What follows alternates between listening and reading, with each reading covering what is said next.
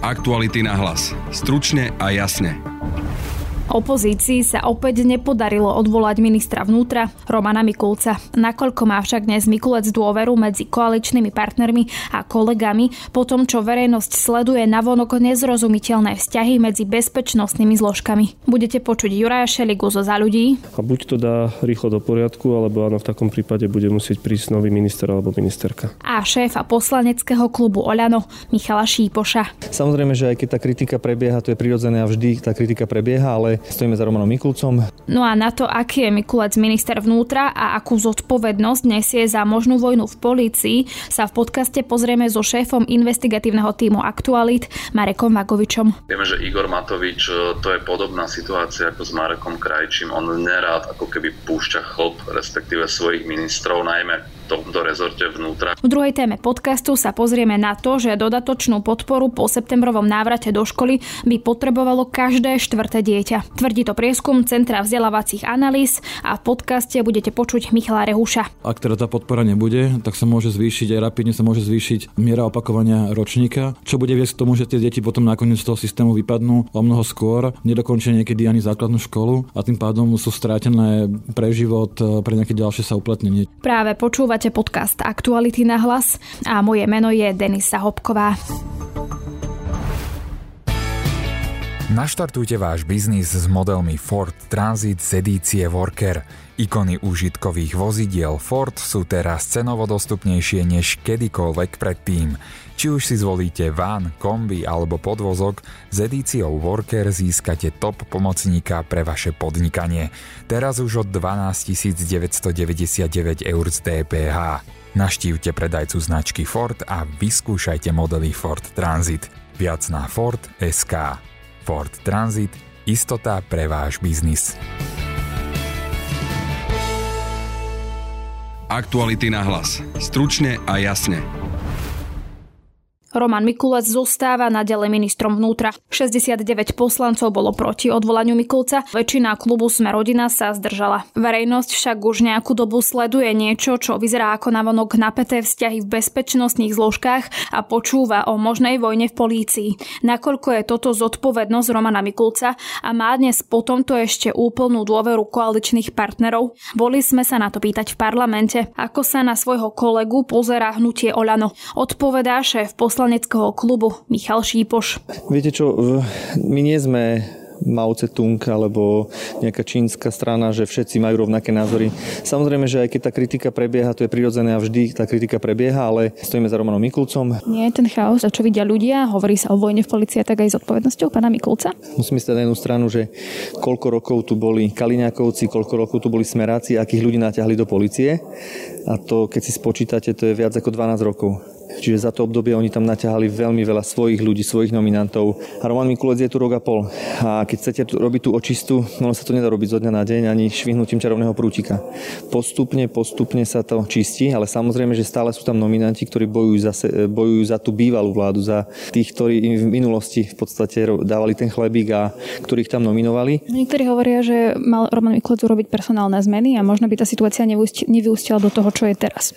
Personálne zmeny môžete robiť, keď máte na to legislatívu, lenže smeráci sa zabetonovali tak, že vy nemôžete len tak hoci koho, hoci kedy prepustiť. Musíte mať to relevantné dôvody, respektíve legislatívu a my teraz tú legislatívu príjmame v Národnej rade, čiže keď už zákon bude odbetonovaný, tak si myslím, že to bude oveľa, oveľa rýchlejšie. Nie, neskoro, že tie legislatívne zmeny prichádzajú teraz, však ak je vo funkcii Roman Mikulec rok a pol a hovorí, že chce robiť nejakú očistu. Áno, za normálnych okolností si myslím, že by to prebehlo už dávno, ale vieme dobre, že my sme veľmi ťažko bojovali s covidom a s koronou a chcete, aby policajti boli aj na hraniciach a aby aj boli pri testovaniach, aby boli pri všetkých tých veciach, ktoré sú potrební. Takisto si pamätáte, že sú tu e, protesty, ktoré ktoré burcuje opozícia a jednoducho nedá sa robiť všetko. Keby ste to zobral Roman Mikulec, zabezpečil tú legislatívu, by ste to odhlasovali, tak ako to skomplikuje to, že potrebujete policajtov na hraniciach a tak to sú policajti, my sa to napríklad bavíme o ľuďoch na inšpekcii. Áno, ja si myslím, že toto sa aj očakávalo od policajného prezidenta, len vidíte, čo sa stalo. Zase našili nejaké účelové obvinenie na policajného prezidenta, aby jednoducho odstúpil. On, keďže sme jednoducho hlásali niečo pred voľbami, tak aj keď to bolo, ja si myslím, že z, moj, z môjho pohľadu vykonštruované, tak odstúpil a my musíme robiť všetko preto, aby sme ešte viacej pomohli tým čestným, statočným, tým prokurátorom, policajtom, vyšetrovateľom, ktorí chcú tú zmenu. Rozumiem, ale to ste mi neodpovedali na otázku, že či to vlastne nemohol spraviť skôr. Mohol by spraviť skôr, ale hovorím, že ten argument e, prvej, druhej vlny e, covidu e, je veľmi silný podľa mňa. Čiže to počas toho by to nestihol, alebo čo tým chcete povedať? Viete čo, ono takto, že je to veľmi ťažké po vojne je každý generál a hodnotiť, že toto si mohol robiť, tamto si mohol robiť. Áno, veľa vecí sa dalo robiť lepšie, rýchlejšie, len hovorím, že nedá sa všetko robiť naraz a nedá sa všetko robiť tak, ako by sme si predstavovali podstatné pre mňa je, že dal šancu. A dal šancu aj tým policajtom, ktorí tam boli, aby sa ukázali, aby sa vyfarbili, aby sa možno dostali na tú správnu stranu. Dal im tú možnosť, ale ukazuje sa, že tí niektorí nominanti eh, Kaliňákovi jednoducho, jednoducho nechcú obhajovať to dobro a chcú bojovať práve proti tým očistným mechanizmom. Pokračuje Juraj Šeligázu za ľudí. Roman Mikulec mal okleštené právomoci, čo sa týka výberu vrcholných funkcionárov, takže tam treba byť férový a nedá sa mu pripísať celá zodpovednosť. A je úplne na ňom, či zostane alebo nie. On musí vyhodnotiť, či má ešte chuť bojovať, alebo je evidentné, že do policie treba a človeka aj na to ministerstvo, človeka, ktorý je pripravený zápasiť. Nie je to ľahké, toto musí on vyhodnotiť. Rozumiem, ale či si nemal spraviť poriadok na tom rezorte alebo pod rezortom, čo má a možno sa ľudia aj strácajú v tej situácii momentálne. Pozrite, Mikulec bol meký, evidentne. Nepripravili sme, tu treba povedať, celá koalícia. Zákon, ktorý by e, menil spôsob výberu šéfa inšpekcie a aj šéfa policie, to znamená, že teraz na to dopláca celá krajina a buď to dá rýchlo do poriadku, alebo áno, v takom prípade bude musieť prísť nový minister alebo ministerka. Mne to príde ako keby e, napríklad aj váš argument, alebo aj argument Olano, alebo poslancov Olano je, že e, Roman Mikulec nemal vlastne kompetencie na to, aby niečo zmenil, ale je to naozaj tak, že naozaj v tomto Roman Mikulec e, nevinný a naozaj, že ani malej časti nie je tá zodpovednosť na ňom, že to, čo teraz vidíme, že sa deje? Samozrejme, že je aj na ňom. To je úplne bez debaty, aby som to nedal do kategórie vinný a nevinný, pretože nie sme pred súdom a je úplne evidentné, že tu prebieha boj, že jedni chcú robiť zle druhým. To sa ukazuje stíhanie pána Káľavského, to prvé, to bolo okamžite zastavené. Rovnako začatie trestného stíhania vo veci, keď sa malo riešiť e, zásah e, pani Santusovej a ďalšie veci s tým súvisiace, to bolo takisto okamžite zastavené, čo pri najmenšom dvíha varovný prst pre všetkých. To znamená, je tu zmes nejakých vzťahov, do ktorých e, je úplne zjavné, že mal vstúpiť skôr. Ale toto je zodpovednosť ministra vnútra. Zopakujem len to, čo som povedal. Buď to vyrieši rázne a rýchlo, teraz nie v prospech jednej alebo druhej strany, ale tak, aby tam nastal poriadok, aby verejnosť mala dôveru v políciu a prácu polície, alebo v takom prípade bude musieť vyvodiť svoju politickú zodpovednosť. Vy ste spomínali, že by to mal do nejakej dohľadnej dobe vyriešiť. Čo to znamená? Bo to môžu byť mesiace. Tak to je otázka dní a týždňov. Koaličná sloboda a solidarita sa v prípade Romana Mikulca spolieha na úsudok premiéra Eduarda Hegera. Pokračuje šéfka poslaneckého klubu Anna Zemanová. Je to e, nominant e, strany Olano, má dôveru Eduarda Hegera. V takom prípade si myslím, že áno. Čo by sa muselo stať, aby už vašu dôveru nemal minister Mikulec? To by sa muselo stať, že by nemal dôveru Eduarda Hegera. V parlamente sme sa pýtali aj nezaradeného poslanca a bývalého člena koalície, ktorý dnes pôsobí v progresívnom Slovensku, Tomáša Valáška. Myslí si, že Roman Mikulec svoj rezort nezvláda. Pozrite, ak niekto príde na rezort, má právo prvých takých 6 mesiacov skutočne poukazovať na chyby a prešlapy svojich predchodcov. A ja nepochybujem, že keď pán Mikulec prišiel na rezort vnútra, že tam mal kopu nášľapných mín, spiacich agentov, ktorých smer vedel aktivovať a aj aktivoval. A určite to nemá ľahké. Ale po roku a pol sa tváriť, že, že ešte stále na to nemá vplyv, že to nie je eh, jeho chyba, že, že v podstate rezort vnútra sa ocitol v absolútnom chaose, že tu máme vojnu jednej časti policajtov proti druhej, to už proste neprejde. Po roku a pol človek už má manažer, už vlastní ten rezort, už vlastní tie rozhodnutia a ak neurobil ten organizačný, tie organizačné zmeny, tie personálne zmeny na začiatku, ktoré mal urobiť, tak je to už potom len jeho zodpovednosť. Podľa vás by nemal zostať ministrom? Ja si myslím, že pán Mikulec ten rezort nezvláda, a hovorím to so všetkou úctou aj s ľútosťou, pretože rozhodne tejto agende vyčistenia Slovenska od toho Augiašovho chliebu, ktorý tu nechal smer, veľmi fandím, ale práve preto, že vidím, že na to idú zle, myslím si, že je čas už na nového ministra vnútra. Momentálne mám na linke šéfa investigatívneho týmu Aktualit Mareka Vagoviča. Marek, ahoj. Ahoj, dobrý deň. Ja som vlastne dnes sa rozprávala s viacerými poslancami koalície. Ja som sa ich pýtala, že akú dôveru má medzi nimi e, minister Mikulec a oni veľmi často argumentujú tým, že Roman Mikulec mal oklieštené právomoci či už pri výbere tých vrcholových funkcionárov, ale aj ťažko sa mu robili nejaké tie personálne zmeny a tak. E, mňa teda zaujíma, že ako alebo za čo je teda zodpovedný e, Roman Mikulec a že či teda mohol spraviť poriadok na tom rezorte a že mohol spraviť niečo preto, aby sme dnes neboli v situácii, kedy sa ľudia zjavne strácajú v tom, že čo sa tam teda v tých bezpečnostných zložkách deje. Ten problém má dve roviny. E, na jednej strane e, Roman Mikulec napríklad vo vzťahu šéfovi inšpekčnej služby tie právomoci sú oklieštené, on sa zodpovedá vláde.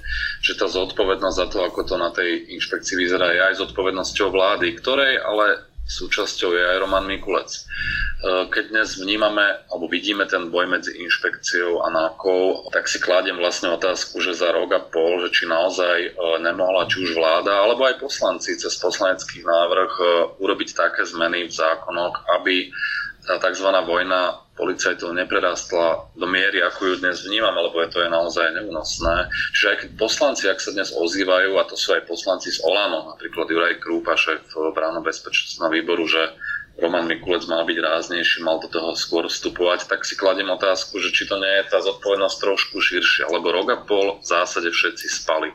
Nechali to plávať tak, ako to je. Pamätáme si, ako to bolo s Milanom Lučanským, s Branislavom Zurianom, e, to sa týka aj Romana Mikulca, že naozaj tie personálne zmeny sa veľmi ťahali, dlho sa to vlieklo a v podstate sa tam naozaj nedialo aspoň z toho vonkajšieho pohľadu nič. Áno, samozrejme, je tam zodpovednosť aj tej vlády, ale na druhej strane, čo to teda vypovedal Mikulcovi, že samozrejme on si mohol akože buchnúť po stole a povedať, že poďme teda robiť nejaké legislatívne zmeny. Tak on argumentuje aj covidom, ale to si myslím, že je trošku výhovorka, lebo ten zákon sa dal zmeniť. Ak je to dnes možné v podstate v priebehu možno dvoch týždňov, tak ako to avizuje aj Igor Matovič a ďalší politici, politici ohľadom tej komisie, ktorá bola vlastne vytvorená, má zmeniť zákony a rozviazať aj ministrovi vnútra ruky, no tak za rok a pol sa to nedalo spraviť, ak sa to teraz dá v podstate urobiť za pomerne krátky čas. Čiže naozaj trošku sú to výhovorky a minister naozaj nesie politickú zodpovednosť za ten rezort a za to, ako to tam vyzerá.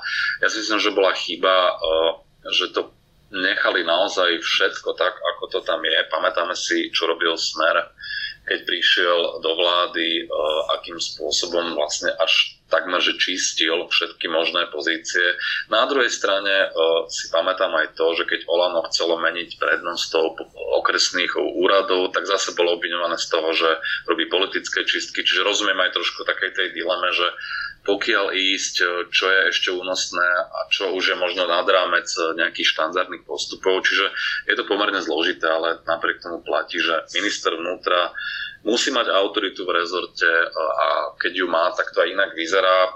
Roman Mikulec tam prišiel ako človek, ktorý nepoznal tie pomery na ministerstve vnútra, pravdepodobne sa oveľa dlhšie zorientoval v tých pomeroch, ale má aj svojich poradcov, ktorí mu mohli aj personálne aj inak radiť, e, ktorí sú skúsenejší v rámci tohto rezortu. Čiže tá, tá jeho zodpovednosť je dnes už jednoznačná. Ale je teda na mieste, aby potom všetkom uh, Mikulec zostal ministrom minimálne aj z toho hľadiska, že dajme tomu, uh, tá verejnosť je teraz stratená asi v tom, že čo sa deje v tej polícii a v tých bezpečnostných zložkách a že či tu je nejaká vojna alebo tu nie je vojna, ale vidia nejaké veci, ktoré, ktoré možno nerozumejú a že či by Roman Mikulec nemal niesť politickú zodpovednosť za to, že čo sa deje a čo vidí verejnosť. Z toho, čo viem, Roman Mikulec, keby to záležalo len na ňom, tak odíde aj zajtra. Jeho to nie celkom baví byť ako keby tým hromozvodom a tým, do ktorého samozrejme len opozícia, ale čas koalície útočí alebo ho teda kritizuje, či už z objektívnych alebo z účelových dôvodov. Ale tá podpora najmä od Igora Matoviča tam stále je a myslím si, že týchto dňoch najbližších e, ani k ničomu takému nedôjde, lebo by to bolo ako voda na mlin samozrejme aj opozícii. Čiže ak dôjde k nejakému odchodu Romana Mikulca, tak až možno s nejakým časovým odstupom, keď vyprchá nejaká taká bezprostredná emocia. Nevieme, čo ešte môže vyliesť e, na povrch. Niečo už avizuje aj Fico. Predpokladám, že sa môžu objaviť nejaké komunikácie medzi Romanom Mikulcom a možno nejakými vyšetrovateľom, možno s bývalým policajným prezidentom Kovažikom, ktorú sa bude snažiť niekto nejakým spôsobom otočiť proti nemu. Vieme, že Igor Matovič, e, to je podobná situácia ako s Marekom Krajčím. On nerád ako keby púšťa chlop, respektíve svojich ministrov, najmä tomto rezorte vnútra, ktorý predsa len napriek všetkým negatívam má za sebou aj kus práce vo vzťahu teda k tomu stíhaniu tých politicky alebo oligarchicky činných osôb a tak ďalej. Chcú meniť tú legislatívu a teda keby si to mal ľuďom vysvetliť, čo by sa teda malo zmeniť? Znamenalo by to, že Roman Mikulec bude mať viac kompetencií a bude teda čo, že bude môcť vymeniť ľudí, keď sa mu to bude zdať podstatné? To je trošku taký inak paradox. Vieme, ako fungovala inšpekcia vlastne za Roberta Kaliňáka, ako bola vlastne pod nejakým politickým vplyvom, takisto aj bývalý policajný prezident a podobne. Práve Kaliňák vlastne vymyslel takú fintu, že akože ide odpolitizovať tú inšpekciu, aj policajného prezidenta a tak ďalej. Ten výber bol pomerne zložitý cez rôzne komisie, kde boli zástupcovia rôznych e, skupín naprieč rezortom a v skutočnosti to viedlo vlastne k zabetonovaniu Kaliňákových ľudí, lebo v tých komisiách boli znova jeho ľudia, čiže zdanlivo navonok ako keby ústretový krok po tých všetkých tlakoch, že ten minister, v tomto prípade Kaliňák, vlastne to tam všetko ovláda, on rozhoduje o aj personálnych veciach, sa to akože odpolitizovalo, ale len tak akože pro forma. V skutočnosti sa to zabetonovalo. A Roman Mikulec vlastne prišiel do situácie, kedy s tým nemohol veľa spraviť. Čiže teraz je otázka, že ako to vlastne na novo nastaviť, že aby ten minister aj mal nejaké právomoci aj vo vzťahu povedzme k menovaniu policajného prezidenta, šéfa inšpekčnej služby a zároveň, aby to nebolo zneužiteľné v budúcnosti, lebo však Mikulec tam nebude väčšine, príde niekto ďalší. Čiže teraz sa zmenia pravidla, vráti sa to späť, ministrovi sa posilnia kompetencie a príde tam nejaký druhý Kaliňák a znova sme tam, kde sme boli. Čiže tie zmeny treba nastaviť veľmi citlivo a ak aj dať ministrovi do rúk nejaké silnejšie kompetencie vo vzťahu k policii, tak musia tam byť nejaké brzdy a protiváhy, nejaký systém kontroly, aby to nebolo ako v minulosti. Dúfam, že budú veľmi vážiť, e, že akým spôsobom to zmeniť, lebo je to veľmi ľahko zneužiteľné s príchodom ďalšej vlády. Aktuality na hlas. Stručne a jasne. V druhej časti podcastu si kolega Braňo Topšinský pozval k mikrofónu Michala Rehúša z Centra vzdelávacích analýz. Témou budú negatívne dopady dištančného vzdelávania a nepripravenosť rezortu školstva ich adekvátne riešiť a deťom kompetentne pomôcť. Ministerstvo totiž údaje o dopadoch stále iba zbiera. Pri mikrofóne vítam Michala Rehúša, Centrum vzdelávacích analýz. Dobrý deň. Dobrý deň. Začal sa nový školský rok, máme tu ale nejaké, boli nejaké dve vlny, dištančné vzdelávanie, niektoré deti dokonca žiadne vzdelávanie v rámci dištančného, nejaké len pracovné listy a podobne a opäť sú v škole. Vy ste robili nejaký prieskum a z toho prieskumu vyplynulo, že nejakú formu dodatočnej podpory by po návrate do školy potreboval každý štvrtý žiak alebo žiačka. Štvrtina vyučujúcich na druhom stupni základnej školy má dokonca polovicu a viac takýchto žiakov a žiačok.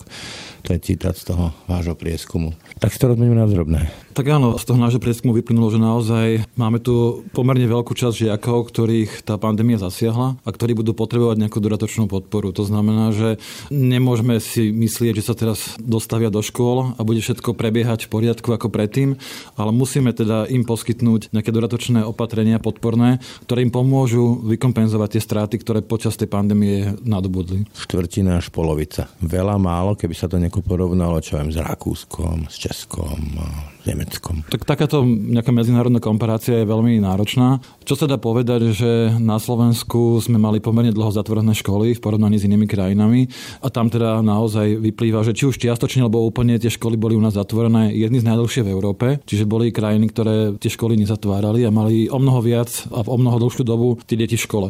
Čiže toto je akoby taký údaj, ktorý vieme nejako medzinárodne porovnať. Samozrejme, či je to veľa alebo málo, z môjho hľadiska je to pomerne veľa. Štvrtina žiakov potrebuje potrebovať nejakú podporu, je pomerne veľa a hlavne tam bola štvrtina učiteľov, ktorí povedali, že takých žiakov majú polovicu a viac. To znamená, že naozaj to bolo rôznym spôsobom rozdistribuované podľa rôznych učiteľov a škôl a aj krajov. Vieme o tom, že máme regióny, kde to je náročnejšie a tam tých žiakov v tých triedách, ktorí naozaj by potrebovali tú podporu, je možno aj väčšina. Takže toto sú určite čísla, ktoré by mali byť alarmujúce a ktoré by mali byť nejakým popudom na to, aby sme tým žiakom začali sa intenzívnejšie venovať. Ten môj sense hovorí, že to budú zrejme tí žiaci, ktorí neboli na tých e, tí jednotkári, na tých prvých priečkách, skôr to bolo tam nižšie, hej? Čiže môže sa stať, že ak nedostanú tú podporu, tak e, sa zvýši opakovanie ročníkov, prepadávanie a tak ďalej? Nepochybne, to sú naše obavy, že ak teda tá podpora nebude, tak sa môže zvýšiť, aj rapidne sa môže zvýšiť miera opakovania ročníka, čo bude viesť k tomu, že tie deti potom nakoniec z toho systému vypadnú o mnoho skôr, nedokončia niekedy ani základnú školu a tým pádom sú strátené pre život, pre nejaké ďalšie sa uplatnenie. Čiže pracovný trh. Napríklad, nechcem hovoriť len pre ten pracovný trh, nechcem akoby redukovať ten život len na, na trh práce, ale je to akoby jeden z významných faktorov, aby sa tí ľudia dokázali nejakým spôsobom uplatniť a uživiť. Čiže áno, môže to viesť práve k takýmto nejakým fatálnym dôsledkom. A čo letné školy? Tie nejakým spôsobom pomohli dobehnúť? Lebo to bolo také aj od ministra také, že v lete to nejako dobehneme cez tie letné školy. Aká tam vlastne bola účasť, aká to bola kvalita a aký výsledok z toho nejaký mám? Bohužiaľ, to, čo sa na Slovensku stalo, je to, že sa nám nepodarilo poprvé do tých škôl zapojiť až tak veľa žiakov. Minulý rok to bolo pomerne málo žiakov, tam sa odhadovalo, že to mohlo byť nejakých 8,5 tisíca, reálne to bolo asi ešte o trochu menej. Nič. To je v podstate oproti tomu počtu žiakov, ktorí naozaj mali problémy, ktorí sa nezapájali do výučby alebo ktorí sa zapájali do tej cesty pracovnej zošity, tak je to naozaj v podstate kvapka v mori. Tento rok to bolo o trochu lepšie, tých žiakov mohlo byť nejakých 18 tisíc, čiže to číslo je trochu väčšie, ale stále je to pomerne málo žiakov. Kvalita? A kvalita, a to je vlastne ten druhý faktor. Tie medzinárodné štúdie a výskumy ukazujú, že naozaj tie letné školy môžu pomôcť len vtedy, ak sú relatívne dlhé a intenzívne. To znamená, že majú trvať povedzme 5 týždňov. Na Slovensku väčšinou tie letné školy trvali týždeň. Je taký kemp v podstate miesto toho, aby pomohli naučiť. Je to taký hybrid medzi letnými tábormi a letnou školou. Ja nehovorím, že to nemá pre tie deti žiaden význam. Určite keď trávia ten čas nejakým spôsobom aktívne a zmysluplne, tak to má pre ne význam, ale myslieť si, že by letné školy nejako zmenili tú situáciu a že by tým žiakom nejako radikálne pomohli z hľadiska kompenzovania tých vzdelávacích strát, ak sa bavíme o týchto vzdelávacích stratách, tak e, to si myslím, že to sa nestane. A teda tie letné školy, bohužiaľ, tak ako sme ich dizajnovali na Slovensku, ako sme ich pripravili, ako sme ich zrealizovali, tak e, bohužiaľ nepomohli. Čiže celé to bolo zle postavené, ten koncept letných škôl, ako je to u nás urobené? Myslím, že to bolo zle postavené. Mali čas sme venovali tomu, aby sme tie letné školy pripravili dobre. V zahraničí, keď sa venujú príprave letných škôl, tak začínajú už e, pol, tri roka predtým, než sa reálne zrealizujú. My sme tie výzvy naozaj púšťame niekedy v apríli, v máji, kedy sa školy až začnú hlásiť. Máme problém s personálom, ktorý by tam učil. Častokrát e, tí učiteľia sú prirodzene vyčerpaní. Tým pádom mali tie školy dostať nejakú podporu, aby do tých letných škôl naozaj mohli chodiť iní ľudia ako učitelia a teda dávať tú podporu tým žiakom. Ale samozrejme nie hoci kto, ale niekto, kto povedzme má aj nejaký typ vzdelania, pokojne študenti. Kritéria sa dajú nastaviť. Presne, dajú sa nastaviť e, kritéria. Sú tu rôzne skupiny ľudí, ktorí by vedeli určite sa k tomu pridať, ako študenti periodických fakult alebo učiteľských odborov, alebo potom nejaké neziskové organizácie, ktoré sa venujú vzdelávaniu a podpore žiakov. Napríklad, samozrejme, že s týmito skupinami sa rátalo napríklad pri doučovaniach, ale zistili sme z tých dát, že e, veľmi malá časť práve takýchto ľudí mimo tých škôl sa zapájala do takýchto aktivít, čo podľa mňa svedčí o tom, že sme veľmi akoby nezabezpečili tú infraštruktúru pre tie školy. Štát bol pomerne málo aktívny v tom, aby tieto organizácie týchto ľudí sieťoval s tými školami. Čo sa napríklad robilo v zahraničí, keď sa pozrieme do Anglicka, tak tam v prípade doučovania, ak sa bavíme napríklad, tak tam e, v Anglicku zosieťovali organizácie, ktoré sa venujú vzdelávania, vzdelávaniu so školami priamo, aby školy nemuseli svojich učiteľov zamestnávať nad rámec ich povinností, ale boli tu kapacity ďalšie, ktoré im ten štát poskytol vďaka sieťovaniu s takýmito organizáciami. Takže v podstate tie letné školy naozaj boli zle zorganizované. Tam je aj problém v tom, že niektorým školám nevyhovovalo, aby to boli posledné 3 augustové týždne. Tie naše informácie hovoria, že niektoré školy chceli tie letné školy organizovať na začiatku povedzme leta alebo hoci kedy a ministerstvo, neviem z akých príčin, myslím, že na to nebolo akoby žiaden reálny dôvod, aby obmedzovalo to, kedy škola má kapacity a vôľu takéto niečo organizovať. Myslím, že aj to mohlo zohrať nejakú rolu v tom, že prečo sa nezapojilo toľko škôl, ako by sa... centralizované. Presne, ale úplne zbytočne. Ako nie je žiaden dôvod, aby ministerstvo regulovalo ten čas kedy by sa tie letné školy mali organizovať. To pokojne mohlo byť ponechané na školách. Štvrtina až polovica žiakov potrebuje po tých dvoch pandemických vlnách nejakú dodatočnú formu podpory. Čo si máme pre tou dodatočnou formou podpory predstaviť? Čo by im pomohlo? Taký najtradičnejší spôsob aj veľmi dobre overený aj účinný, ktorý sa používa aj všade vo svete a my sme ho na Slovensku začali aplikovať, je doučovanie. To znamená, že ak sa bavíme čisto iba o tých vzdelávacích stratách, lebo samozrejme tie deti utrpeli aj nejaké straty na... To sa mi neskôr, ale poďme teraz len to vzdelávanie. Ale ak sa bavíme o tom vzdelávaní, tak naozaj intenzívne, intenzívne doučovanie. To znamená, že naozaj poskytovať tým žiakom nejakú podporu v tých kľúčových zručnostiach a predmetoch. Samozrejme na Slovensku sme tiež takýto program spustili minulý rok tak stále ministerstvo školstva nespustilo ďalšie pokračovanie tohto doučovacieho programu, čo si myslím, že je teda fatálna chyba. Avizuje ministerstvo, že také niečo spustí, ale až od októbra, len prihlasovanie. To znamená, že ďalší čas bude trvať nejaká administrácia a pokým sa to doučovanie rozbehne, tak už bude mať niekedy koniec tohto kalendárneho roka, čo si myslím, že teda je naozaj veľmi neskoro a mali sme s tým doučovaním začať hneď od začiatku školského roka. To znamená... Nemyslelo na to? Neviem si to vysvetliť, ako je možné, že sme to vlastne nedokázali dokázali spustiť. Lebo intuitívne mne napadá, že naozaj, že tie dve vlny pandémia spôsobia to, že mnohé tie deti sa zaseknú a budú mať problémy a budú potrebovať pomôcť. Presne tak a nie je to len intuícia, sú to aj dáta, ktoré o tomto svedčia a naozaj to ministerstvo v tomto si myslím, že zlyháva, že nedokázalo naštartovať tento program doučovania hneď od začiatku. Napríklad v Čechách e, už e, na konci prázdnin predstavili národný plán doučovania, kde naozaj chcú poskytovať to doučovanie, pomerne masívne bude financované a zároveň presne bude postavené na tom princípe sieťovania tých organizácií s tými školami. Čiže naozaj sa pozreli na dobrú prax do zahraničia, ako sa to má robiť a snažia sa podľa toho postupovať. My zatiaľ v tomto sme nevideli žiadnu výzvu na doučovanie, hoci teda ministerstvo a minister avizuje, že taká bude, ale už sme rozbehli školský rok a taká výzva nie je. To znamená, že prvá metóda alebo prvý spôsob, ako to naozaj riešiť, je intenzívne doučovanie. Samozrejme, veľmi mi pomohlo, aby sa nejakým spôsobom pre týchto žiakov upravilo, upravilo aj obsah vzdelávania. To znamená, že aby sme pomenovali tie konkrétne prvky v tom učive, ktoré by si tí žiaci mali osvojiť a ktoré sú vlastne predpokladom na to, aby mohli byť úspešní a mohli ďalej pokračovať. To znamená, že aby sa nemuseli učiť povedzme všetky detaily. Ten eh, core business, proste to je úplne základy, ktoré potrebujú naozaj reálne, na ktoré potrebujú stavať a zároveň možno tam majú nejaké problémy. Takto? Presne tak, myslím, že tí žiaci nepotrebujú úplne všetko, čo je dneska predpísané v tom kurikule. Naozaj sa potrebujú sústrediť na tie kľúčové vedomosti a zručnosti, ktoré sú predpokladom na to, aby mohli pokračovať ďalej v štúdiu a ďalej sa rozvíjať. Čiže toto je akoby ďalšie opatrenie. Samozrejme, že treba nejakým spôsobom aj posilniť odborný personál v tých školách. To znamená... Práve, že vám skočím do rečí motivácia jednak tých, čo budú doučovať, a tých, čo budú doučovaní. Toto je ako riešiteľné dobre, správne. Samozrejme, je to veľmi náročná otázka. Nie je to úplne banálne tých žiakov do toho doučovania motivovať. Preto napríklad e, sa používajú rôzne spôsoby, ako tých žiakov zaujať. To doučovanie nemôže byť povedzme nejaké veľmi dlhé. My ako keď sme nastavovali minulý rok ten program, tak tam sa odporúčali nejaké dve vyučovacie hodiny popoludní, aby sa tí žiaci doučovali, čo vlastne odporuje tej dobrej praxi, alebo to, ako to vlastne fungovalo v zahraničí. Tam tie hodiny doučovania trvali povedzme od nejakých 30 do 60 minút. U nás to malo byť podľa tých odporúčaní 90 minút, to znamená očakávať, že ten žiak popoludní vydrží, vydrží udrží pozornosť a bude sa môcť naozaj venovať e, dodatočnému učeniu, tak to asi je trochu naivné. Zároveň, čo sa ukazuje, tá dobrá prax je tá, že to doučovanie nemusí prebiehať len po vyučovaní, aj keď aj to môže pomáhať, aj keď je to po vyučovaní, ale sú modely, ktoré sa snažia sa doučovanie zakomponovať do toho času dopoludnejšieho. Vtedy tí žiaci sú v škole, ktorých vlastne nemusíte nejako dodatočne motivovať na to, aby zostávali po škole, ale napríklad namiesto niektorých predmetov existuje taký rotačný systém, že jeden týždeň to bude namiesto, neviem, nejakého výchovného predmetu, ďalší to bude namiesto iného predmetu.